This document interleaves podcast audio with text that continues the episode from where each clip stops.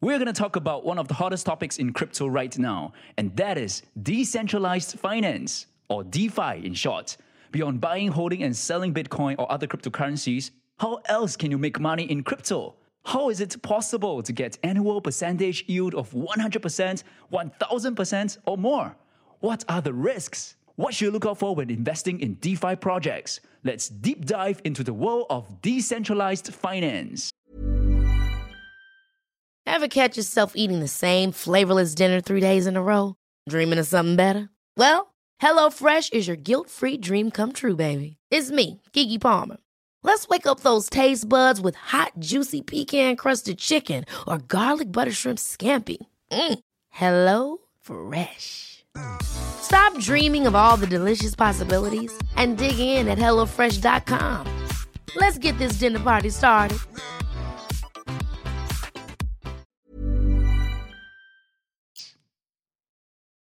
Hello, my name is Andrew, and welcome to another Chill with TFC session. In this series, we hope to bring on interesting and relevant people to help us learn better from various perspectives. Life is not always about learning from the people you agree with. Different perspectives shape us to be more well rounded in our thinking.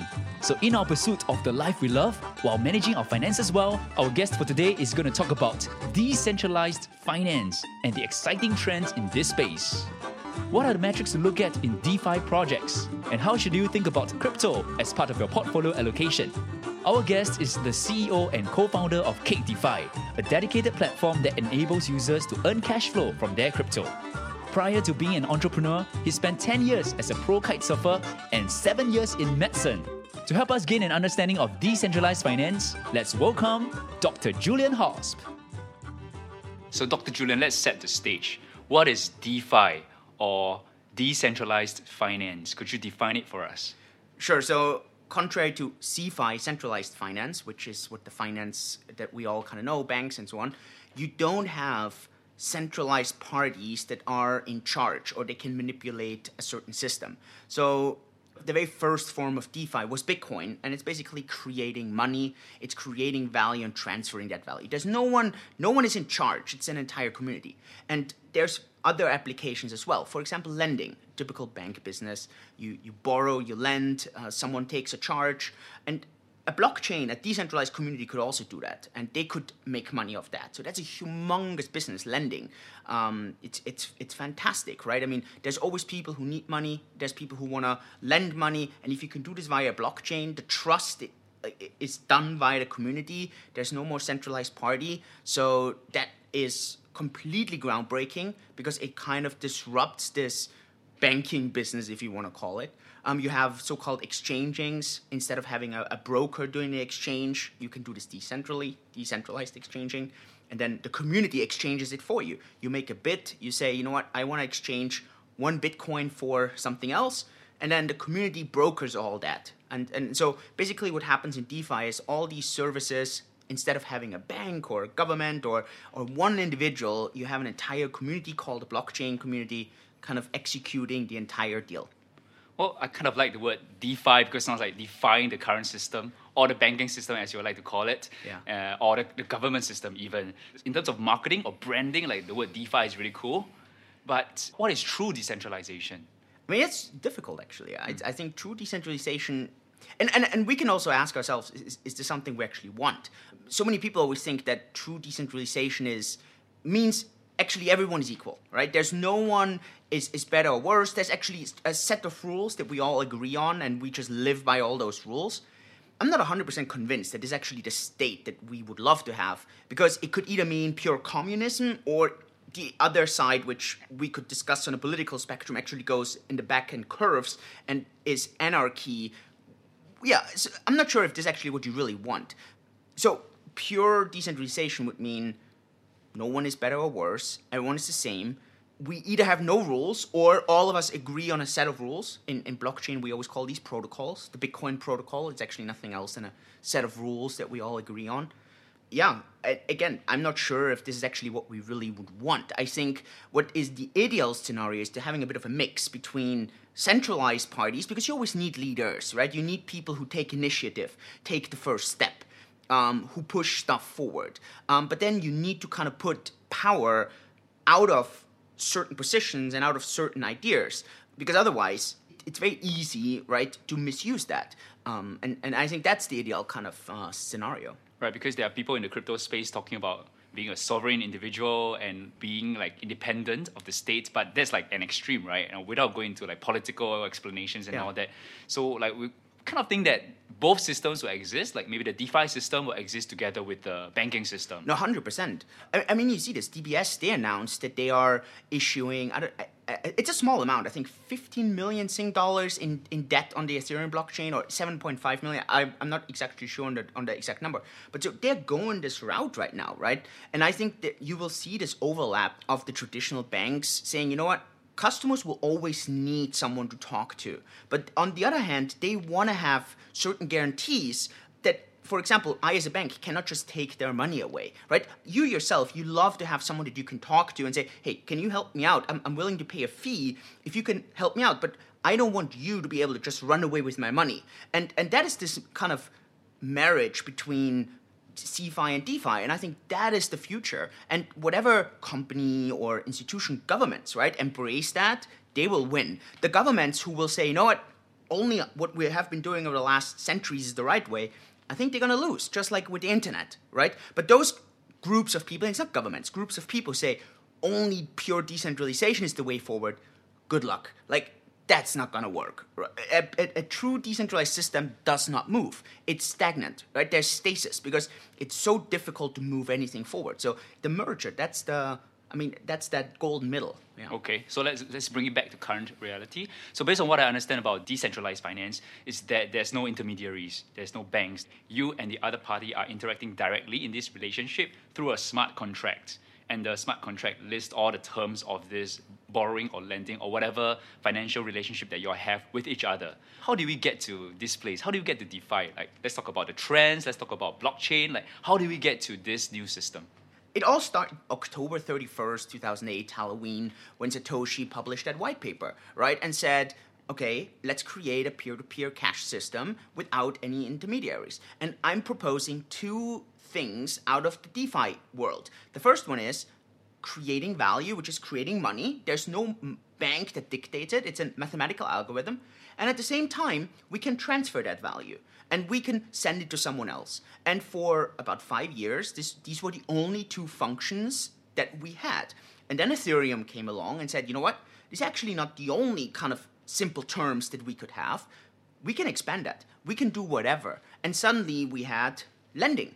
We had a smart contract that defined the rules. You put up a certain collateral, and for that collateral, as long as this collateral stays in, in a lock in a smart contract, you can withdraw other value from that collateral. And someone who delivers that value to you is being paid an interest from whatever you locked in there. And the only way how you can unlock this is if you put back, plus the interest, what you took out. And the other person doesn't have to trust you because there's this box with value inside. And the entire blockchain algorithm ensures that you can't just run away. So I'm ensured I'm getting my interest of that. And so that was typical lending, right? And so Ethereum kind of had that. And that was very, very early on that that got started. One trend that really came up, and, and I think that started about 2017.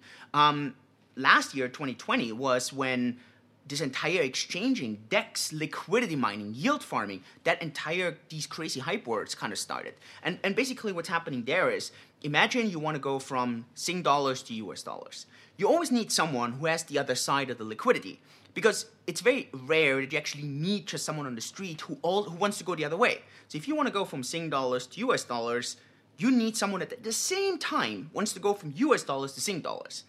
It's rare, not always there. So what you do is you go to a bank. And what hmm. does the bank do? The bank just holds both sides. It has Sing dollars and it has US dollars. And for holding those two liquidity pools, it charges you a fee.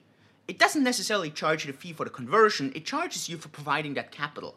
And in a decentralized ecosystem, you can do the same.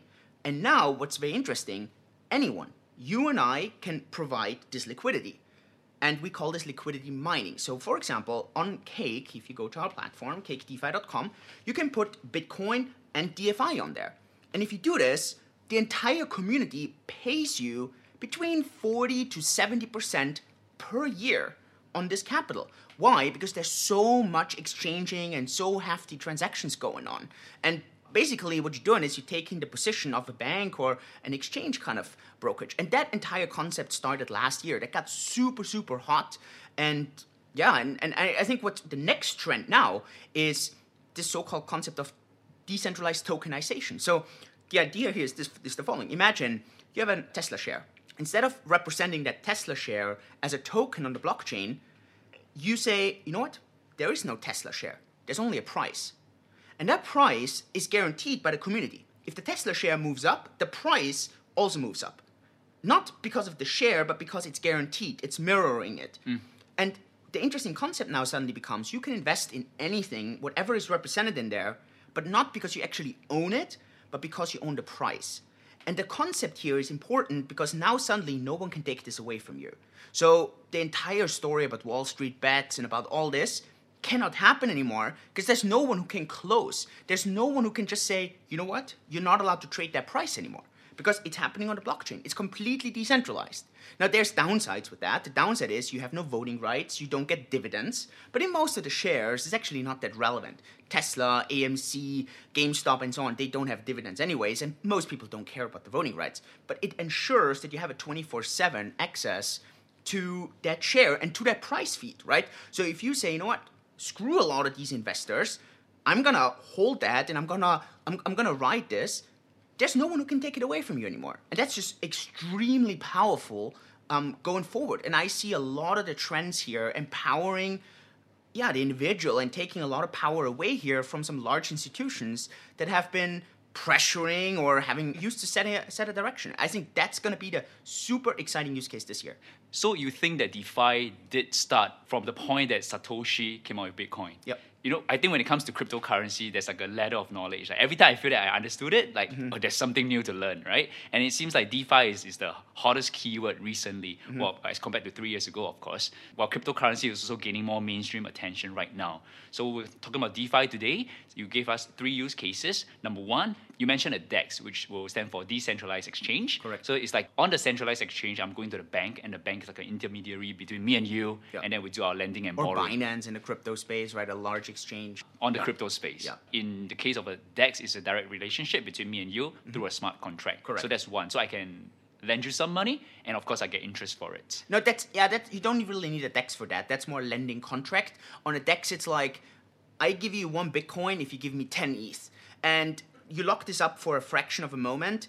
And if you don't get the ten ETH, the Bitcoin goes back to you.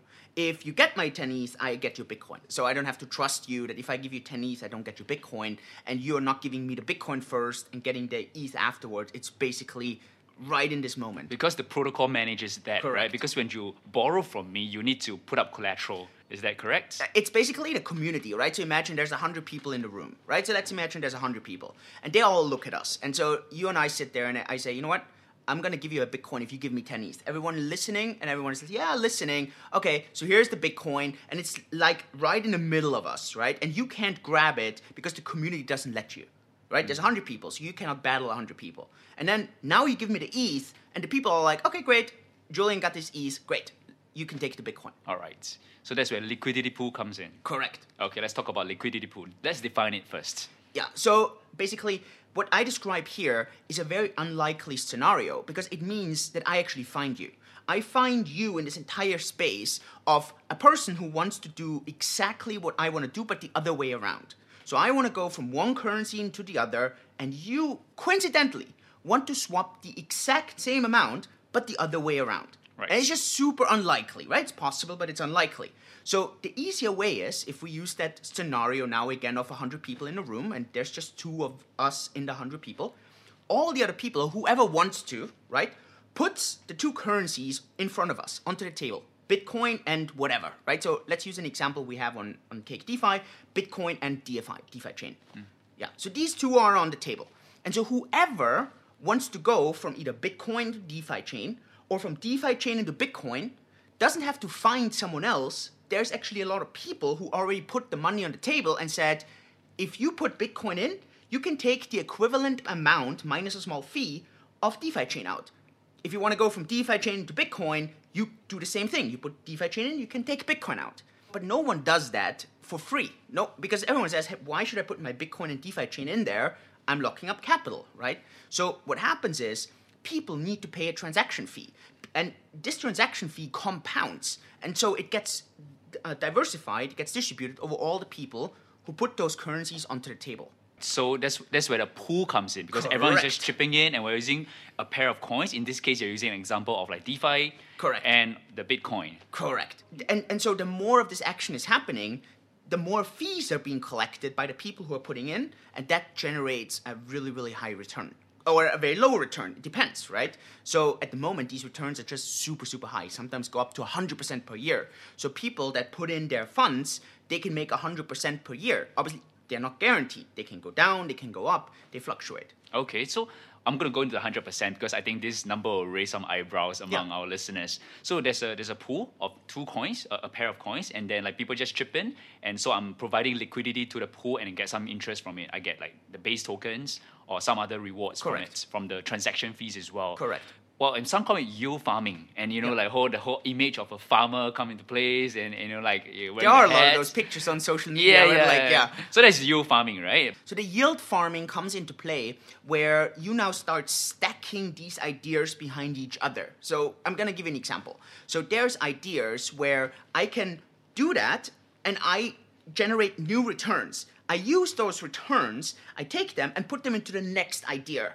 And so now I'm starting to kind of cascade those returns on top of each other. So I start with $1,000. I lock them up. I get some returns here. I use those returns right away, lock them up into the next thing. I get those returns, lock them up into the next thing. I take those returns, lock them up into the next thing. So yield farmers are those kind of people who kind of farm yield, like returns, and stack those ideas behind each other. So that's kind of the yield farming concept in the entire crypto space. So that you're really optimizing and you're looking for all those protocols because sometimes some protocols don't work that well with each other. Because one works really well with a coin that you're getting, you can use that right away and lock it up into the next thing where you really maximize the returns. So sometimes you can then stack those returns really well where a 70% plus a 30% can generate really like over 100% where maybe one idea here gives you 80% but the output you can't really use it for anything else so it's riskier but higher return to use those two stacked after each other and get over 100% versus this one with 80%.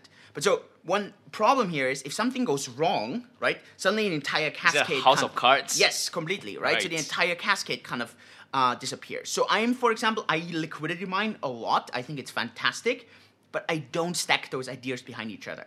I don't leverage. I don't. To me, that's way too risky. I, I just think that's Right. So a risky degen play would be to put some money as collateral, borrow some money based on that collateral, put it into a liquidity pool, and then just, just continue that process, right? Yes. Yeah. So Okay. you put it in, you borrow something against that, lend, take that what you borrow, put it in there, and then whatever you're getting out here, use this to pay back the returns here, and so suddenly this entire thing can work really well for three months. And then crypto crash. Exactly. right. Yes. So that's when you see all those, like when you go to the statistics and you see like people lost fifteen billion dollars, like Because of leverage, poof, right? Yeah. Like really lost, not market fluctuation, hmm. right? Like capital went down. Liquidation? Complete liquidation, Right. right? So like zero. Yeah. It's insane. Okay, okay. So that, there's a, a few plays that you can do, right? For example, like we started off lending borrowing, then talk about liquidity mining, Yeah. and then yield farming, which is like a playing with Lego blocks. Yeah, so it's basically you're up- putting all those together, right? So you do you do lending here, you combine that with liquidity mining,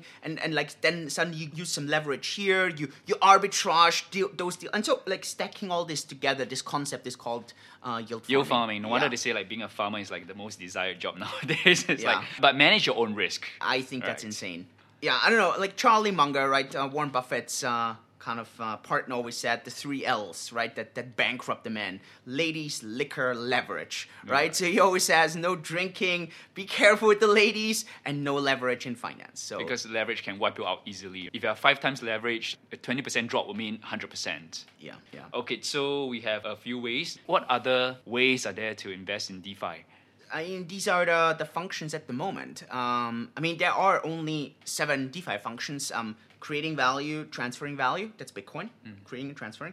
You have the exchanging, you have the lending, you have the tokenization, you have predicting of value, that's the entire kind of futures options market. Um, it's closely tied together with tokenization. And then you have uh, yeah, reputation or identity of value. Um, that's a super futuristic concept. No one really knows yet how it works. Um, Augur, very old protocol, actually tried to solve that. Um, the idea behind it is how can you build up reputation or how can you build up an identity on a blockchain? Um, the biggest problem, if you think fundamentally, right, is how do you identify yourself or anything? How does a machine, an animal, or a human being identify themselves against a group of computers? Because that's what basically you do as a blockchain, right? And so the way we do it is we have a private key. This is a, a, a, randomly generated number, 80 digits. And so because the probability that someone else generated the same unique number is super unlikely, it's the same thing as we're all born with a fingerprint. No one does anything to their fingerprints. But the odds of two people having the same fingerprints is basically zero. And it's the same thing in, in this decentralized world. So everyone kind of uses this fingerprint as a private key. But the problem is your fingerprint, you cannot regenerate your fingerprint. It's not possible. So if you do anything illegal, you can't just go and say, okay, I want new fingerprints, and then you start from scratch. That doesn't work. Whereas in the blockchain world, you do anything stupid, you just generate a new private key. So in theory, you could generate as many online identities on a blockchain as you want. And so, I don't know, the, the golden egg or the, the really unbelievable use case would be how can you kind of limit that so that you would stay anonymous, so no one would actually know who you are, but you would still have a unique blockchain identity. No one knows how to really solve that. There's a lot of approaches, but that would be absolutely unique because then you would marry basically the best ideas out of a decentralized world. You could separate the blockchain world from the physical world, but you would still have this complete unique identity concept on there. You wouldn't need a lot of the exchanges. Suddenly, suddenly humans would all be equal, right? Because it's not about passports anymore. It's not about which country you're from. It's really about building your reputation in that world. Yeah, there's, there's just no good solution to it. Multiple identities, like one that is more anonymous, one that's public, one that is different versions of yourself yeah, but on the internet. I mean, we're talking about finance, right? Mm. So we're really not talking about gaming or we're really talking about finance here. So let's say you meet this number online, right? This number is let's say two eight three, and it says, "Hey, I want a million dollars from you," and I'm not putting up any collateral, but I put my good name to it. You'd be like, "Are you insane?" Where are you? Yeah, yeah, exactly, right? But that's the concept of the real world. You go to a bank, right, and you say, "Hey, look, I need a loan." I'm not gonna use this for property. I'm gonna use this for my car. I need to pay for something personal, right? The bank says, okay, let me see your income, let me see your credit history, let me see all these things. And based on that, the bank makes a judgment call to give you a loan or doesn't give you a loan. So it's actually completely a different concept. And the way this works is because you have skin in the game with the bank, where number 283 on the blockchain has no skin in the game. Because if you give him a million dollars or her or it or whatever, it just runs away with the million dollars and generates a new idea. I don't know, 586, right? And so now it's a completely new ID. And, and so that's the major issue. But if you could solve that, then suddenly all these actors on a blockchain could actually make mathematical calculations on what is the probability that you will actually pay back a loan or that you are actually creditworthy or yeah, your vote or your idea, how much is that worth based on a lot, a lot of factors. And again, there's a lot of people who criticize such a system, right? Because it would be a crazy meritocracy on one hand. On the other hand, it could be super difficult for someone actually to climb that ladder. And then others say, don't worry, it, it will never work. Um, eh, it's super hypothetical. No one knows. I mean, no one knows if that ever gonna work over the next we, 10 we don't have to go so far because like based on what we've just shared like i think there are enough toys oh, to man, play with already. by far. Like, I, I can understand like how is it like for a retail investor to look at you know all these different tools that you can Yeah. use to so-called make money. Yeah i mean and that's where right and again i want to be super transparent here. There's several companies who offer such services. Cake defi just really focused on making this super easy and user friendly and for that specific reason right? So that people just say you know what like we are blockchain agnostic, we're project agnostic. We we integrate Ethereum, Bitcoin, DeFi chain, Dash, Bitcoin Cash, Litecoin. It doesn't matter, right? So we are blockchain agnostic. We just look at the best features and ideas. People in theory could do them all themselves. None of the services that we offer are like offered by us. They're actually offered by a blockchain. And we just aggregate them and make it super user friendly for the person to actually get 100% per year. And I think that's exactly that point. Let's talk about that 100% per year. So we first have to define APY. Could you help us? So there's a difference between APR and APY. APR just means it's the return you're actually getting. Um, APY is if you compound that return. There's always a big discussion: what number should you use? What number should you show? And and there's no right or wrong because you could say, oh, it should actually be APR, the actual return. Um, that's basically not compounded. Um, but that's very very misleading sometimes because, as Albert Einstein said, the like compounded interest is the eighth wonder of the world. And so, especially in, in yield farming, for example, or in liquidity mining, the compounding is what makes it so insanely powerful, right? And so many times that's how you see returns where people put in a thousand dollars and they take out a hundred thousand dollars. It's really because they compound it, right? Whereas if they would have only done the APR, they would have made I don't know maybe five thousand dollars. So the differences are dramatic, right? So yeah, that's where this is coming from. APR, APY. All right. So for common understanding, like it's your yield, it's your return, APY, yeah. and I'm looking at hundred percent. I'm also looking at a thousand, a few thousand percent. Yeah. How does it work? Like, how do you get hundred percent or even like a thousand percent on certain pool? Um, on the one hand, it depends on popularity. So the more popular a pool is, um, the lower the return because you are sharing it with more people in the room.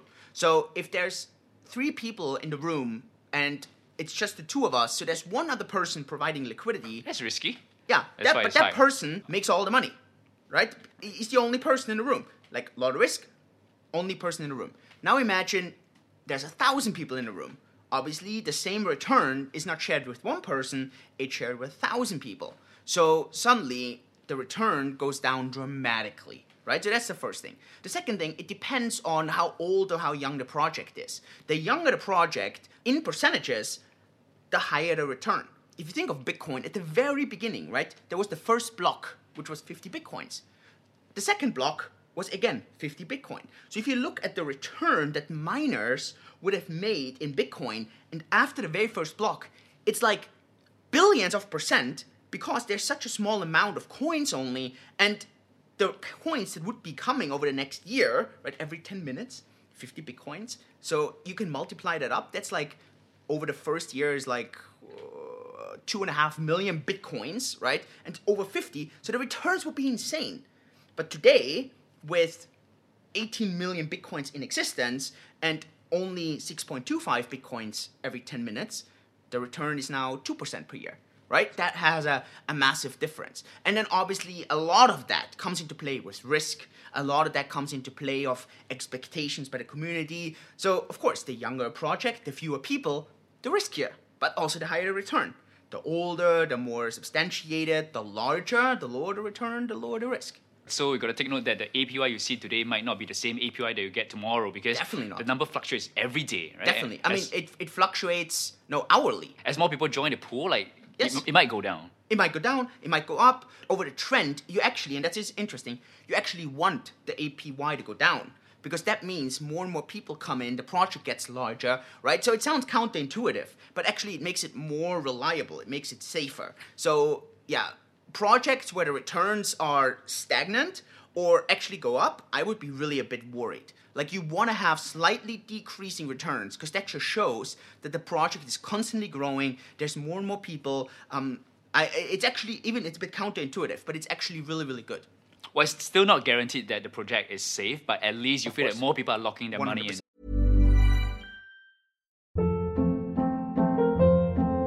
Hold up. What was that? Boring. No flavor. That was as bad as those leftovers you ate all week. Keke Palmer here, and it's time to say hello to something fresh and guilt-free. Hello Fresh. Jazz up dinner with pecan-crusted chicken or garlic butter shrimp scampi. Now that's music to my mouth. Hello Fresh. Let's get this dinner party started. Discover all the delicious possibilities at HelloFresh.com.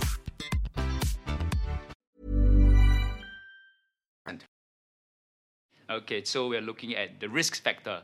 There's mainly three risks. The very first risk is always that of the project uh, as a whole. Um, and that project as a whole uh, depends on who are the parties who actually kind of initiated it, who is behind it. So these are researchable factors, right? And so these are all things that, that you can do due diligence on. The second risk is technical risk. And the problem with the technical risk is it's very difficult to predict that. Super, super difficult. I would almost say no one. This is almost researchable because whenever it's researched, it's either used by a black hat, meaning he's gonna attack it, or it's gonna be uh, kind of shown by a white hat, and he's actually gonna get a, a reward for that. So for 99.99999%, that risk is so difficult to gauge.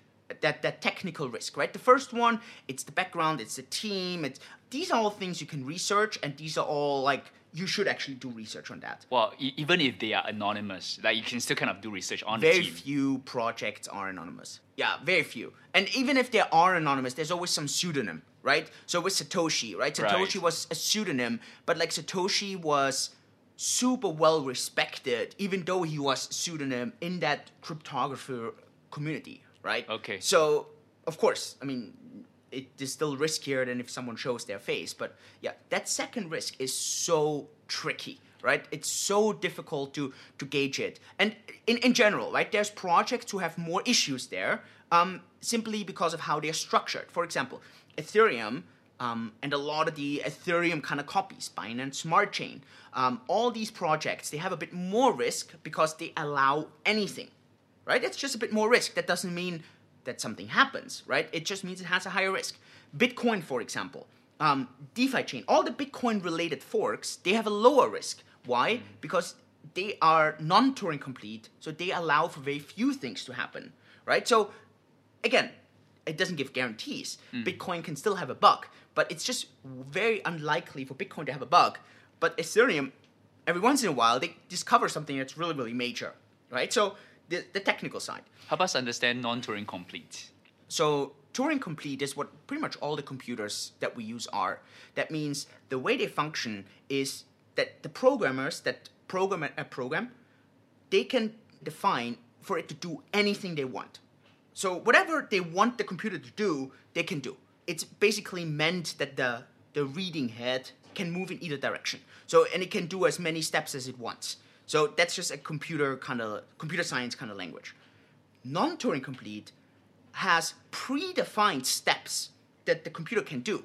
And all you can do is you can use those predefined modules, and you have to put those predefined modules and you have to work with those. So imagine it this way if you are an architect and you would work Turing complete, you get an empty canvas and you can start drawing whatever you want. If you would be non Turing complete, you would already have all the rooms kind of decided in, you would already have the, the walls of the house, and all you could do is you could put some furniture in there. And the furniture, you can't even design it freely. You have like predefined symbols, so all you would have to be able to do is kind of place them in there, right? So obviously, if you are an architect that has Turing complete, so that you have a, a white canvas, then you can do whatever, but you can really screw the house up. Someone that has already predefined walls and the rooms are predefined and the symbols of the couch and the bed is predefined, you could still try to screw up the house, but at the end, there's not much to screw up anymore, right? So, um, big, big difference. So, in general, non Turing complete blockchains are less riskier, but less possibilities, or fewer possibilities. Um, Turing complete, all the possibilities in the world, Right. and a lot of risks. It's always a trade off, always. So this is where technical risk come in. Yes. And you talk about the third risk. The third risk is impermanent loss risk, and that is always the pair that you provide liquidity for. And uh, the risk here is how volatile are those pairs against each other? Imagine a bank providing US dollars and Sing dollars. If those two currencies always move with each other, man, there's no risk for the bank, right? But if those things start moving against each other, there's massive risk because suddenly their holdings on one can decrease and the other one can increase, and that's what's called impermanent loss. And the reason why it's impermanent is because in theory it could counterbalance again. Right? Right? Give it some more time, it could counterbalance It back could. to a neutral state. Correct. So Alright. it's just so what they always say is it's just a matter of time. But man, just a matter of time can be hundred years, right? That's why they call it impermanent loss. Um, you make it permanent as soon as you say that's it. I'm gonna take my money off the table. Okay, so back to the room example with 100 people in this room. Some of us put money into this pool, and then these two coins are moving at different levels. Maybe one is decreasing in value, the other is increasing. And therefore, when I want to take it out, at a point in time when I want to take it out, like, I, I don't get the same value of. Correct. In your example, USD with Sing dollars. Correct, yeah. Okay. Okay, so that's impermanent loss. impermanent loss, so IL, they always abbreviate it as IL. And these are the three main risks. So you always have the, the project and the team. You have the technical, the project and the team that's like analyzable, right? Again, doesn't mean you, it's super easy to be analyzed, but it's analyzable. The technical risk is just so difficult. Most people just say, you know what, if you are going for Turing complete blockchains, just expect there's a higher risk. So you would want to have higher returns. If you go for non-Turing complete, they're a bit safer. So you you're okay with a bit lower returns because you have a bit of a trade-off there. And then impermanent loss, again, man, there's pools, right, that go from one dollar stable coin to another dollar stable coin. So just a different kind of brand, if you want to call it. But it's all dollar stable stablecoin, so they should actually be one dollar. For example, they go from Tether, which is one form of a stablecoin, to DAI, which is another dollar form. So mm. in theory, there should be no impermanent loss because one dollar is a dollar, right? So these should actually track each other all the time. But there are insane scenarios where suddenly the trust in these stablecoins goes so far apart, right, that the impermanent loss in there is like 25%. So if in that moment you want to exit, dude, you're losing 25% in that very moment, right? So normally these pools then get together again, and people here they make maybe half a percent, right? So that's the annual return that they're actually making. So it's very low, and sometimes you have these crazy scenarios where people need to exit a position right when they have these 25% differences. It's it's just absolutely bonkers. So by definition, a stable coin is a, a coin that is pegged to the US dollar. Oh, peg. Uh, let's define it a bit more general. That's pegged to something, whatever that something is. It doesn't have to be a dollar. It can be anything. So you can have a stable coin on gold. You can have a stable coin on Sing dollars. You can have a stable coin on the U.S. dollar. You could have it on whatever you. Got in it. theory, a stable coin on a Tesla share is actually a stable coin. Ah, yeah. I see. Got it. So you put into a, a stable coin liquidity pool, for example, Yep. LP, and then you're like, this should be safe. You know, Yep. stable coins, they're not supposed to deviate much from its core. No impermanent loss. And then what you say happened? Depegging, right? Yeah, Like- sudden- yeah, exactly. Suddenly they move so against each other. It's just, and then again, 99% of people don't have to exit the position, but maybe someone needs liquidity right now because they're yield farming, right? And they have like they stack those returns over like 10 layers, and so now suddenly they need the liquidity. They It's like a, it's almost like a margin call. correct. It is like a margin call. Right. They need to exit the position right now, and then they're taking a 25% loss. So this is how you can get wrecked in the cryptocurrency Really world, right? I mean, it's huge gains, possibly, possibly. Yes. But huge risk as well. And because there are so many projects, so many protocols nowadays that you really have to, like, you're talking about technical risks, it's really hard to assess those, right? I really think the technical risk is so difficult. I stopped yield farming or liquidity mining on Turing complete blockchains for that reason. Because they have so many issues. So Ethereum started, suddenly they had all these rug pulls, and then they had all these like uh, smart contract issues. Then what happened? Binance Smart Chain came, right? And then Binance Smart Chain, now suddenly they're having all these issues. And so now they bring in all these security firms to actually analyze their smart contracts and analyzing the blockchain because they have it every single day. I mean, they called it the Binance rug pull chain, right? So that people constantly got basically the rug pulled Yeah, so someone pulls the rug from under your feet and Correct. then you fell and and, fall. and they Yeah. take your money. because it was so insane. Because every single day there was someone who got hacked, and not by like tens of thousands of dollars, like tens of millions of dollars. It was just insane. That's why I'm like, no more Turing complete blockchains for me. Um, I focus more on the non-Turing complete uh, when it comes to the liquidity mining and the lending and so on. Just yeah, maybe I make some lower returns on certain things, but dude, like. I, I rather make a little bit lower returns than yeah losing a lot of money on So a. Turing complete blockchain would be like Ethereum. Ethereum, Binance Smart Chain, uh, Cardano, uh, Polkadot. Um, am I missing any of the larger ones? I don't think so. Yeah, these are the, the, the big yeah. names. And Yeah. non-Turing would be our, you know, grandfather of all crypto, yeah, Bitcoin. yeah, and obviously all the derivatives of it, right? Stellar Lumen is also going now the non-Turing complete route. Um, yeah, Dash, DeFi chain, all these kind of uh, Litecoin, all these kind of uh, uh, ideas here. So if you invest into the Turing complete blockchains, which I also do, then I just invest into the coin and I hold the coin. So there I'm not generating any cash flow. But on the non-Turing completes, there I actually generate cash flow. So this is how you mitigate your risks Correct. in DeFi. Yeah, correct. Because then I'm like, you know what? Ethereum is going to do super well. I believe Ethereum is going to do well. But I just don't want to start risking my ETH there in like some really kind of questionable things. And yeah, maybe I'll make 50% per year, but probably I'll lose it all, right? So I just say, you know what? I'll just hold the ETH and that's it. um, and and I'll get the capital gains there. Yeah, so that's just a bit of the trade-offs that uh, that I'm making. Yeah. All right, I think this is a good point in time to ask you about where do you see crypto and Bitcoin price movement in well, let's say let's take second half of this year, 2021. so yeah, so it's beginning of June. Uh, Bitcoin just had um, The its, crash. its worst months in the history, um, minus thirty seven percent in a single month. Not unexpected. I had several interviews in end of March, beginning of April, where I was like very cautious uh, for the entire crypto ecosystem, just saying, hey. Um, I myself am moving away from the super high risk kind of project, really focusing on very few ideas, right? Taking some money on the table, just be a bit rather safe than sorry.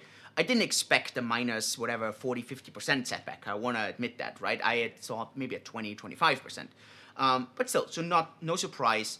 If I would have to have like a crystal ball, and it's always difficult to make predictions about That's the right. I'm gonna take this audio clip half a year later and check Yes. back. So, if we don't see an insane catalyst right now to either the down or to the upside, um, and we saw El Salvador just announced yesterday um, that they are thinking about making Bitcoin legal tender. Legal tender, Paraguay came second country who was doing going this route. Again, I don't think that's much of an event, but long term it will have an effect. So if there's no catalyst to the up or downside, I think we're gonna see a calm summer. September, October is gonna be the pump again. So that's going to be the hype cycle right now. So September, October, it's going to be the run up, and I think we can see a run up to over 100,000. All right. Maybe a bit higher, but I think 100,000 would be the safe. Place your bets, ladies and gentlemen. That's Dr. Julian's crystal ball prediction, but it's, it's based on what you understand about this That's industry. About pure this. speculation. I've got Right. no freaking clue, like, if this is going to happen. Not financial advice. No Do your own financial research. advice. That's my own mental model. So that would be like I'm expecting a calm summer. Maybe we're gonna see a bit of, on the on the lower side, on the thirty thousand over the summer. Maybe we see a bit on the forties, maybe scratching into the fifties. But I just don't I don't expect that. I think it's gonna be really sideways, very boring. August that should be kind of the waking up. September, October, that's kind of the timeline. We also see another trend whereby there are more institutional investors coming in, you know, companies coming in. At the moment, I don't see the data for that. Mm. So I like whatever data I see, I think it's a bit. People are just a bit more cautious. I think at the moment, especially the, uh, with the ESG, the environmental, social, governance kind of movement, especially around Bitcoin with the dirty mining, it's uh, yeah, Bitcoin just needs to get their their stuff sorted there. Uh, needs to get their PR sorted. Needs to make sure that uh, people really understand uh, what, what's really happening, right? That that Bitcoin is actually taking a lot of the excess energy that's being produced um, and kind of takes that out the grid, allows uh, and, and will allow for development of, of greener energy actually. And and I think that just has to be communicated better. And, and I think that's un, until when a lot of institutions right now, also governments, are probably going to be more hesitant, cautious, right? Because they're like, hey, you know what? There's such a strong push for ESG, righteously, and uh, it's like super important today um, with all the capitalism that's going on. People are like, okay, we need to take care of the environment. We need to understand what's happening socially, and we want to have good governance, right? So it, it shouldn't be the like uh, like dictatorship or, or like there should be good governance, and there's a strong focus towards that, right? So companies, governments, they will kind of watch out for that because there is pushback all the time. We saw that with Tesla, right? We saw that with Elon Musk really pulling back, like doing a 180. And yeah, Within like a, a month or so, yeah. yeah, I mean, there's a lot of stories on what actually happened here. And I think the, to me, the most, uh, I mean, there was this anonymous video that just came. I don't know if you've saw, uh, seen that, yeah. So Yep. there was this anonymous video that came out, and I mean, I think it brought up some good points. I think the main point to me is really Tesla. I mean, that's verifiable, right? Tesla is making a lot, a lot of money off uh, the carbon credits uh, in the U.S., and it's a massive revenue source. And I just think that um, U.S. government just said, "Hey, look, like we can just cut you off of those, right? So U.S. government knows that like Tesla having Bitcoin on their balance sheet, accepting Bitcoin against Teslas, there is a certain competition to the dollar. I don't see them as competing, but there is, and they're just like, dude, you gotta like turn this around. So yeah, Right. Or maybe it wasn't even the U.S. government. Maybe it was a, a large shareholder. Maybe it was a, a, a important board member, right? You don't know. So we can only speculate because we're not Elon Musk. But wait, he has your book. He's read a, he's read a book. I don't know if you read it, but he has it. He was definitely holding it in some He was events. Yeah, South by There was a Southwest 2018, I think. Yeah. Ah, okay, okay. So that's you to have a bit of history history there. So he has my book. I don't know if you read it. I doubt that he read it just for the, yeah. Um, he had it on stage. That was pretty cool. Okay, so as a retail investor, like what would you tell them about having crypto as part of your portfolio allocation? So I think Bitcoin especially has to be part of your portfolio allocation. We can discuss how much. I think depending on your age, your ability to generate cash flow, profile. yeah, your risk profile, um, it can be from anywhere from a percent uh, all the way up to 20, 30 percent. Um, just be aware this it's just super volatile. I mean, you saw this right now, minus 50% within a month, right? So just be super careful there. But especially if you go like by the mathematical models, a lot of them suggest like 6% is like a super nice optimum from the volatility against its returns. Um, it's like coming from these so called Sharpe ratios where you match those against each other. So the, the downside volatility to the upside returns, that's what's measured here. And so 6% in a portfolio in Bitcoin tends to do really, really well. Nice diversifier, non correlated to pretty much any other asset class. So it's I think it makes a lot of sense. And then if you go from from Bitcoin and you diversify into other coins, only do this if you really know what you're doing. I think to invest in Bitcoin, sign up with one of the large exchanges with the larger platforms, right? I don't think you need to be like the super expert. I think it's more like if you invest into an ETF, right? And you're like, which ETF should I use? You know what? I'll just use I don't know, an MSCI World, like a global index, right? Or I use like an S&P 500, the 500 largest US companies. I don't think there will be many people who would say, "Oh, what, what a stupid move, right? Investing into an MSCI World." A lot of people will tell you, "Hey, you can probably do better," but I don't think a lot of people will tell you, like, "Man, like you're wrecked." Like no one will say that, right? I think with Bitcoin, putting 6% in there, I think it's a similar kind of approach. And only then from there, if you then say, you know what, like MSCI World or a large index, not what I want. Let me let me get into the actual companies. That's like a total different ballgame, right? Then you have to really understand what you're doing. And I think in crypto it's exactly the same thing. So by far I would not invest into any of those meme coins that we're seeing up uh, popping up right now. You know, what I mean, like you can make loads of money, but you can lose it all. So just be aware of that. In Bitcoin, I think that's way less likely. Um, especially over the last months, Bitcoin did so much better than all the other coins just because they were I mean they got completely hammered. There's very few coins who actually outperform Bitcoin.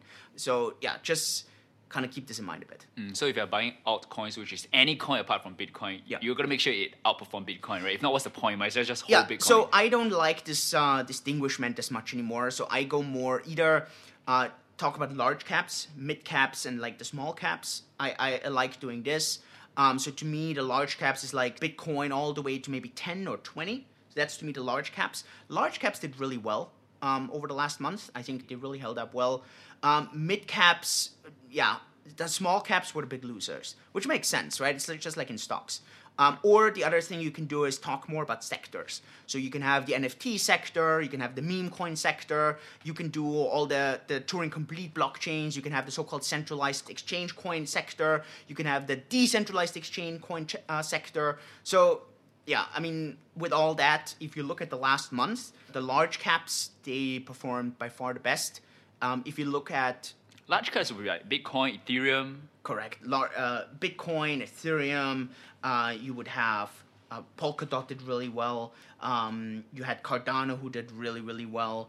Um, yeah, I mean then there's a couple coins that I don't know. I think they're a bit trickier. I think for example XRP is always a bit tricky. Litecoin, Bitcoin Cash very very tricky. I invest. I mean, obviously, I invested a lot in DeFi chain. Did also really well. A lot of yield farming, liquidity mining, Solana, um, Polymath, Matic. There is, these are the larger kind of projects there that did really really well. I think uh, Poly did 120 percent over the last months, right? Where Bitcoin is minus 40. So um, DeFi chain did I, did like ten percent or something, where Bitcoin did whatever, right, minus forty. So it's a couple of like. So to me, what I like doing is really diversify in more the sectors, and I don't see it more as a Bitcoin versus altcoins. But to me, the way I see it, if if you just want to invest in crypto, I would just invest in Bitcoin. That's it. I would not start diversifying. I would only diversify if you're like, yeah, I know what I'm doing. Like the MSCI World or the S&P 500, ah, that's way too boring for me. I really want to pick my Amazon. Stock or, picking. Yeah. Okay. All right. Okay, so where do you see the DeFi space heading towards next?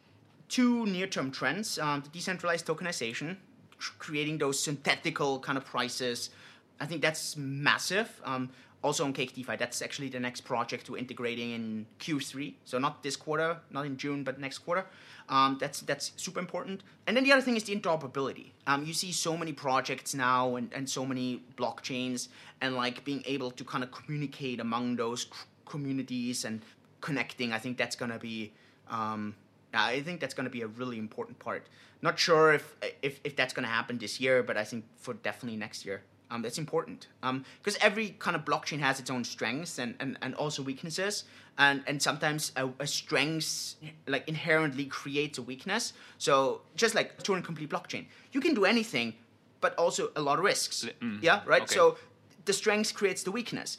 Um, whereas a non-Turing complete blockchain, not that many options, not that many risks, right? But secure. Yeah, secure. So many times, right, connecting those is really, really interesting. Also, you have more privacy focused blockchains where you have options where you can kind of have way less transparency, right? So you can actually uh, do certain things in a private way.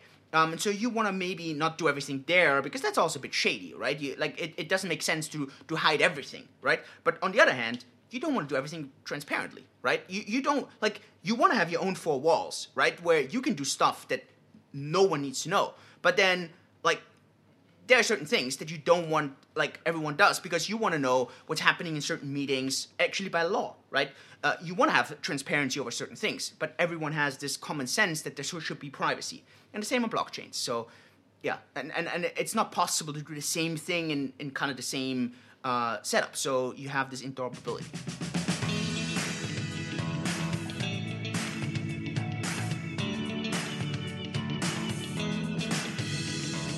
Hey, I hope you learned something useful today, and I truly appreciate that you took time off to better your life with the financial coconuts. Knowledge is that much more powerful and interesting when shared, debated, and discussed. Join our community Telegram group, follow us on our socials, sign up for our weekly newsletter. Everything is in the description. If you love us and want to help us grow, definitely share the podcast with your friends and on your socials. Sign up for our members backend for more investment related content, live discussions, curated content, and most importantly, your commitment to us is a step forward for us to continue creating great content focused on you rather than advertisers. For more information, check out thefinancialcoconut.com. With that, have a great day ahead, stay tuned next week, and remember personal finance can be chill, clear, and sustainable for all.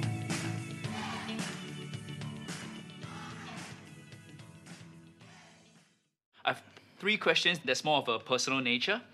What is a core life principle that you hold close to? I, I truly believe in a growth mindset. And, and and what I mean with that is if you put your focus to something and you really work hard on something, you can do so many things. And I just believe that most people maybe say yes to that, but they really don't live up to that. In my life, I had three major steps. I was a professional kite surfer for almost 10 years, completely different to what I did afterwards. I became a medical doctor, completely separate. And afterwards, I became a business owner. And our company is now worth a couple hundred million dollars, right? It's completely different than what I did before. And the only reason it works is because every single time along the way, I had to learn a lot of new things. I had to be completely outside of my comfort zone. I had to look like a total idiot every single time. And most people just don't want to do that because they like being really good at what they are and then they don't want to move out of it. I still remember the very first time I was in the, in the hospital. It was like after half a year or a year of, of studying. And I remember when the doctor just asked me, What organ are we looking at? And I thought, I had no clue. I had no freaking clue. I didn't know if that was a lung, a liver. What was this, right? And he just made fun of me in front of the entire staff, right? But at the end, that's what you have to go through. At the moment, I, I, I started playing golf, right? So, man, I look like a total idiot, right? Because I'm new at it. So, who wants to do that if you're so successful in so many other things? But I think that's always the real joy in life, I always feel. You literally plucked yourself from your comfort zone and threw yourself into the deep end. Yeah. And you did it at least twice. Yeah. In terms of your career path, at least. yeah, yeah. Okay, so that's the growth mindset you're talking about. What is one piece of financial advice which you feel needs to be further propagated?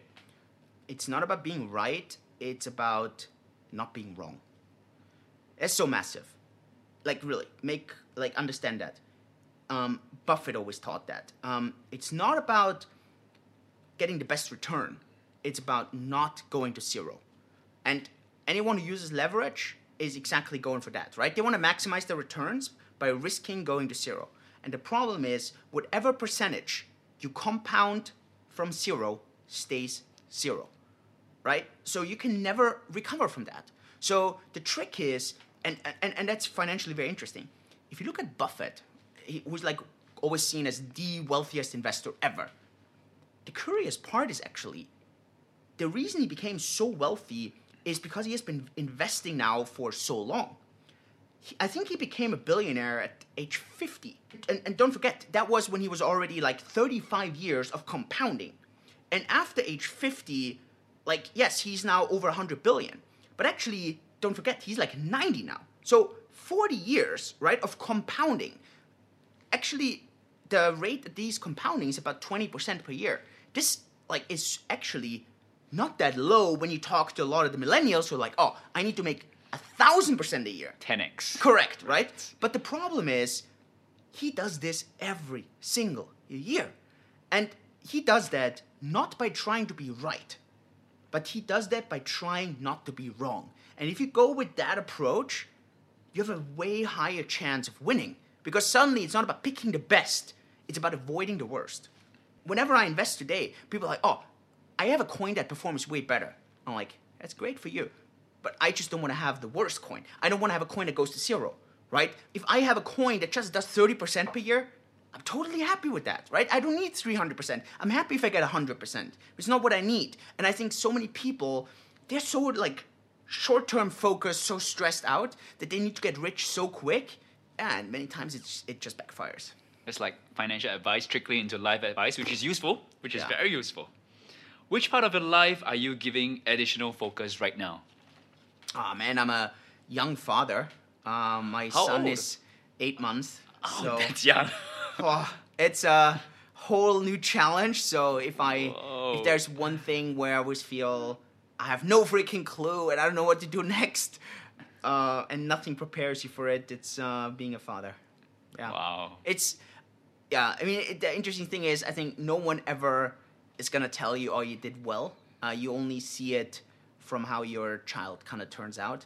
Um, nothing like seriously, nothing lights up a day better than when you see this complete innocent smile of a kid.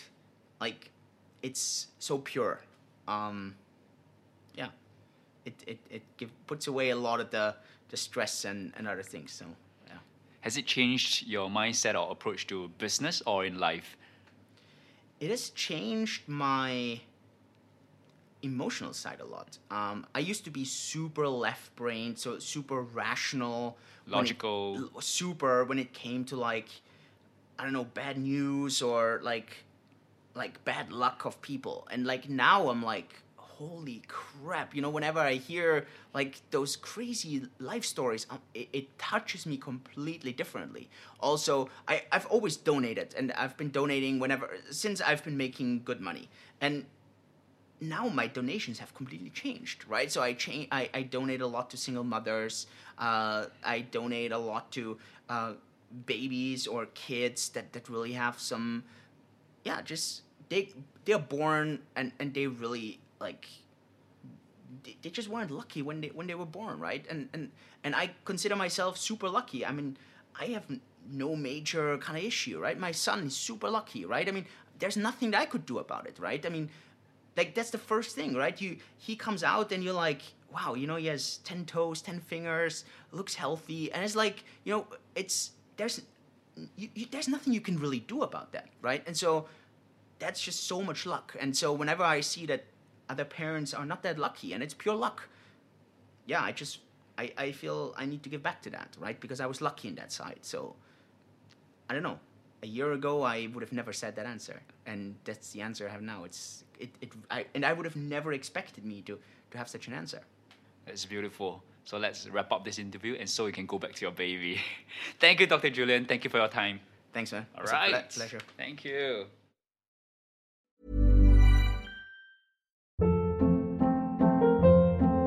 Hold up. What was that? Boring. No flavor. That was as bad as those leftovers you ate all week. Keke Palmer here, and it's time to say hello to something fresh and guilt-free. Hello Fresh. Jazz up dinner with pecan-crusted chicken or garlic butter shrimp scampi. Now that's music to my mouth. Hello Fresh. Let's get this dinner party started. Discover all the delicious possibilities at hellofresh.com.